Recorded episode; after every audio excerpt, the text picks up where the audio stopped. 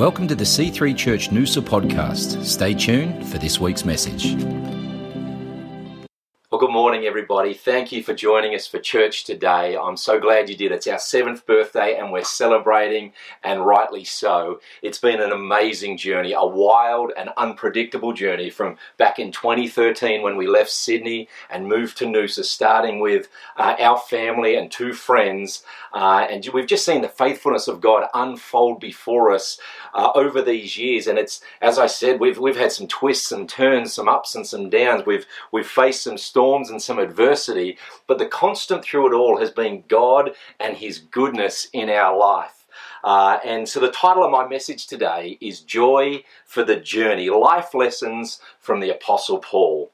And I love what it says in Psalm 84 5. It says, Blessed are those whose strength is in you, who have set their heart on pilgrimage, on journeying, on progressing through life and moving forward. And I love the definition of blessed in the Amplified Bible. It says, happy, fortunate, prosperous, and to be envied. You are a blessed people. God wants you blessed. He wants you happy, fortunate, prospered, and envied by others. Uh, and so I want to encourage you that we're walking through unprecedented times, but in the words of Dory, just keep swimming, just keep swimming, or just keep walking, putting one foot in front of the other and enjoying the journey. But just before we get underway, I really want to thank and appreciate our team today who do so much for Melissa and I, who have been such a blessing over the last seven years. Uh, and I know I'm going to get myself in trouble now, but I want to thank Justin and Ange Malaka, who have been rocks in our world since before we started church. Just amazing, faithful man and woman who are anointed of God, have hearts that serve, and are sacrificial. We love you. God bless you to all of our team. Thank you for everything you do. Our church and our community of faith couldn't be what it is uh, without you. And I I, I really want to thank my wife, Melissa. She's just an amazing woman of faith, a woman of strength, of passion, uh, and she is the glue that holds all of this together. Our church wouldn't look like it, it does, and we wouldn't achieve what we do without her. So, Melissa, I love you. God bless you. Thank you uh, for everything you do. And you know what? Seven is significant. Uh, in six days, God created the heavens and the earth, and on the seventh day, He rested. And seven biblically uh, represents both completeness and perfection, physically and spiritually, kind of deriving most of its meaning from its connection to God creating all things. And uh, prophetically, I believe that as a church, we're entering into a time of rest. We've laid a foundation through faith, sacrifice, prayer, and commitment. And I believe we're entering into days where we're going to see greater impact and more influence in our community for Christ, which is really exciting to me. And I want to I want to start right now with 1 Thessalonians 5 in verse 16, and it says, Rejoice always. Pray without ceasing. Give thanks in all circumstances, for this is the will of God for you in Christ Jesus. And we have so much to be thankful for.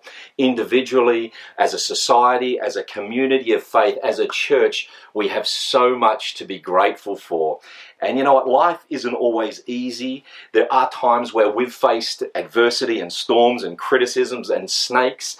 But again, the constant that's been in our life is the faithfulness of God.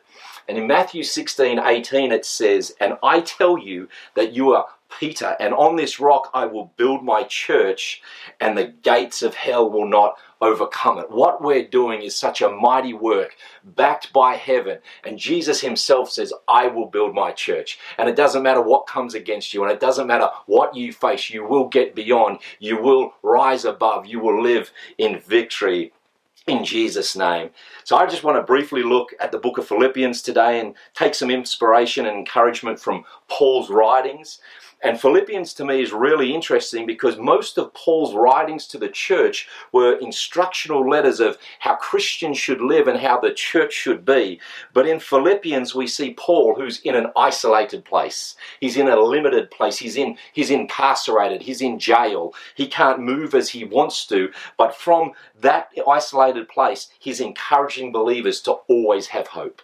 And always have joy and always look towards the future. You know, in Psalm 118 24, and I love this, it says, This is the day the Lord has made.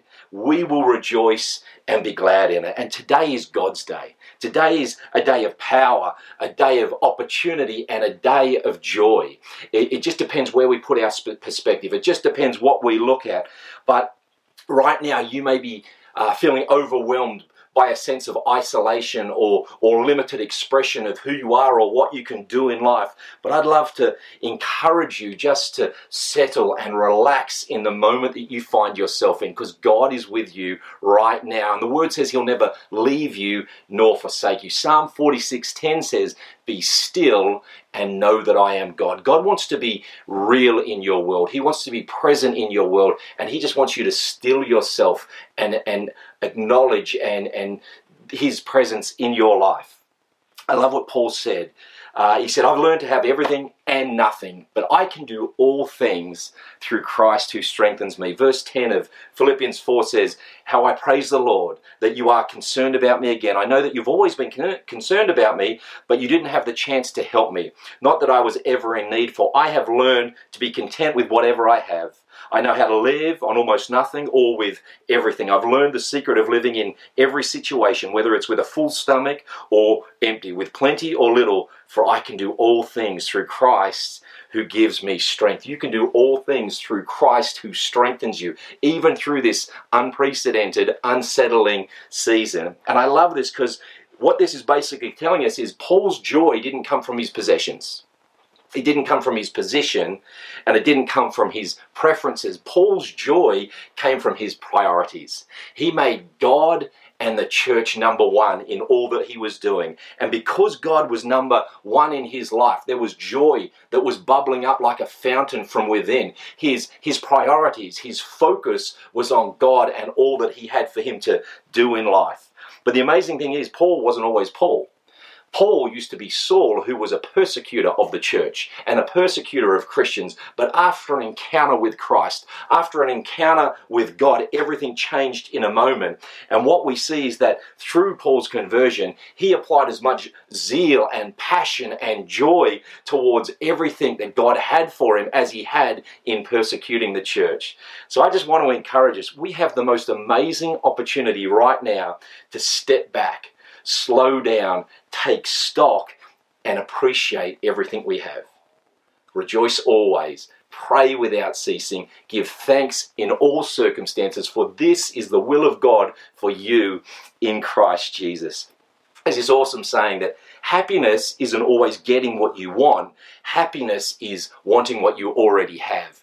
And like I said before, we all have so much. We all have blessed lives where we live in the lucky country. And I want to encourage you right now just to slow down and say, Thank you, God. You know, in Psalm 100, it says, We enter his gates with thanksgiving and his courts with praise. I want to encourage you, be a, be a, a people of gratitude and a people of praise that lift up the name of Jesus. Because you know what? Paul's life wasn't easy. He was rejected by his peers. He was falsely imprisoned. He was shipwrecked, snake bitten, beaten within an inch of his life, and awaiting execution. And whilst awaiting execution, he said, Have joy in all that you do. Don't worry about anything, but rather in everything, bring your requests to God, and His peace will come upon you and guard your hearts and minds through Christ Jesus. So I was just thinking through how did Paul find joy? And I think we find it in Philippians. The first life lesson from Paul for me was I, I see thankfulness and prayer as a, a daily stable in his life. You know, Philippians 1 in verse 3 says, Every time I think of you, I give thanks to my God. And whenever I pray, I make my requests for all of you with joy, for you have been my partners in spreading the good news about Christ from the time you first heard it until now. And I am certain that God, who began a good work within you, will continue his work until it finally is finished on the day when Christ Jesus returns.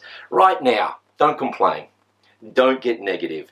Don't moan and groan. Just get grateful for the journey. Get grateful for those that have traveled it with you. Thank God and remember those that have been faithful. Remember the miracles that you've seen, the blessings that you've received, and, and just thank God. You know, in Psalm 100, starting in verse 1, it says, Shout with joy to the Lord, all the earth. Worship the Lord with gladness. Come before Him singing with joy. Acknowledge that the Lord is God. He made us and we are His. We are His people, the sheep of His pasture. Again, enter His gates with thanksgiving and into His courts with praise. Give thanks to Him and praise His name, for the Lord is good. His unfailing love continues forever and His faithfulness continues to each generation. Isaiah 64 4 says, God waits for those, sorry, God works for those that wait for Him. He meets with those who rejoice. When you have a, a, a heart of gratitude, when you rejoice and you bring praise to God, God will go to work for you no matter what the season, no matter what the storm, no matter what the place of limitation or isolation looks like you know, the second life lesson I think Paul shows us is that of keeping perspective. Because even though he was uh, imprisoned, even though he was incarcerated and he couldn't do what he wanted to do, he realized that God could use him wherever he was. If he was working with God, God was going to work through him. And in Philippians 1:12 it says, "And I want you to know, my dear brothers and sisters, that everything that has happened to me here has helped to spread the good news for everyone here, including the whole palace guard knows that I am in chains because of Christ and because of my imprisonment. Most of the believers here have gained confidence and boldly speak God's message without fear. You've got to understand we're going to get beyond our current storms because God has so much more for us to achieve in Him. Lift up your eyes, dream towards tomorrow. The Word of God says that the way of the righteous winds upwards. And I, I look forward to the end of this season where your life's been increased. God's magnified uh, your heart's desires and He's brought them to pass in your life. The third life lesson we see from Paul is that passion overcomes obstacles. In, in Philippians 1:20 it says, uh, "For I fully expect and hope that I will never be ashamed, but that I will continue to be bold for Christ as I have been in the past. And I trust that my life will bring honor to Christ. Because whether I live or die, for me, living means living for Christ, and dying dying is even better. But if I live, I can do more fruitful work with Christ. So, really, I don't know which is better. His passion for God and his passion for people were equal to the cause and the call that God has for his life. Can I encourage you right now? Make sure that your eyes and your ears are attentive, looking to where God is leading you, listening to what God is saying, because I know in this season He's going to cause your life to be that of fruitful effectiveness. The fourth life lesson that I see in, in Philippians through the life of Paul was, was that of persistence. He didn't give up. Philippians 3:12 says this, I don't mean to say that I've already achieved these things or that I've already reached perfection, but I press on to possess that perfection for which Christ first possessed me. No, dear brothers and sisters, I haven't achieved it, but I focus on the one thing. Forgetting the past and looking forward to what li- lies ahead, I press on to reach the end of the race and receive the heavenly prize for which God, through Christ Jesus, is calling us. I want to encourage us all in this time don't give up and don't give in, but rather rise up, run harder Focus on all God is calling you to be. Jeremiah 29 11 says, For I know the plans I have for you, declares the Lord. Plans to prosper you and not to harm you, to give you a future and a hope. There is life beyond isolation, there is life beyond limitation, and it's good. Rest in this season and allow God to do a work in your life so that you can run harder at the end of it. Philippians 4 in verse 6 says, Don't worry about anything. Instead, pray about everything. Tell God what you need and thank Him for all He has done. Then you will experience God's peace, which exceeds everything that we can understand. His peace will guard your hearts and minds as you live in Christ. You know, as we come to a close today, I would like to offer all of us an opportunity to ask Jesus Christ into our life. You may have done this before, this may be the first time you've ever done it, but I want to say it's a really simple thing to do to ask Christ into your life. I did it 27 years ago and it was the greatest decision I ever made. So I would like to lead us in a prayer now that simply says, Jesus, I give you my life.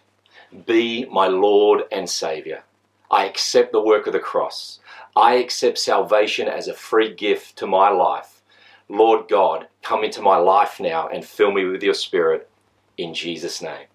And, church, on our seventh birthday, I want to pray a blessing over everyone. May the Lord bless you and keep you. May his face shine upon you and may he give you peace. We are so excited. The, the last seven years have been absolutely amazing. The next seven are going to be even better. God bless you, and we can't wait to connect with you online next week. Thanks for listening to the C3 Church Noosa podcast. For more life changing messages, visit us online at c3noosa.org. If you've been blessed by this message, please consider partnering with us financially to see the work of God continue flourishing in and through C3 Church Noosa. God bless.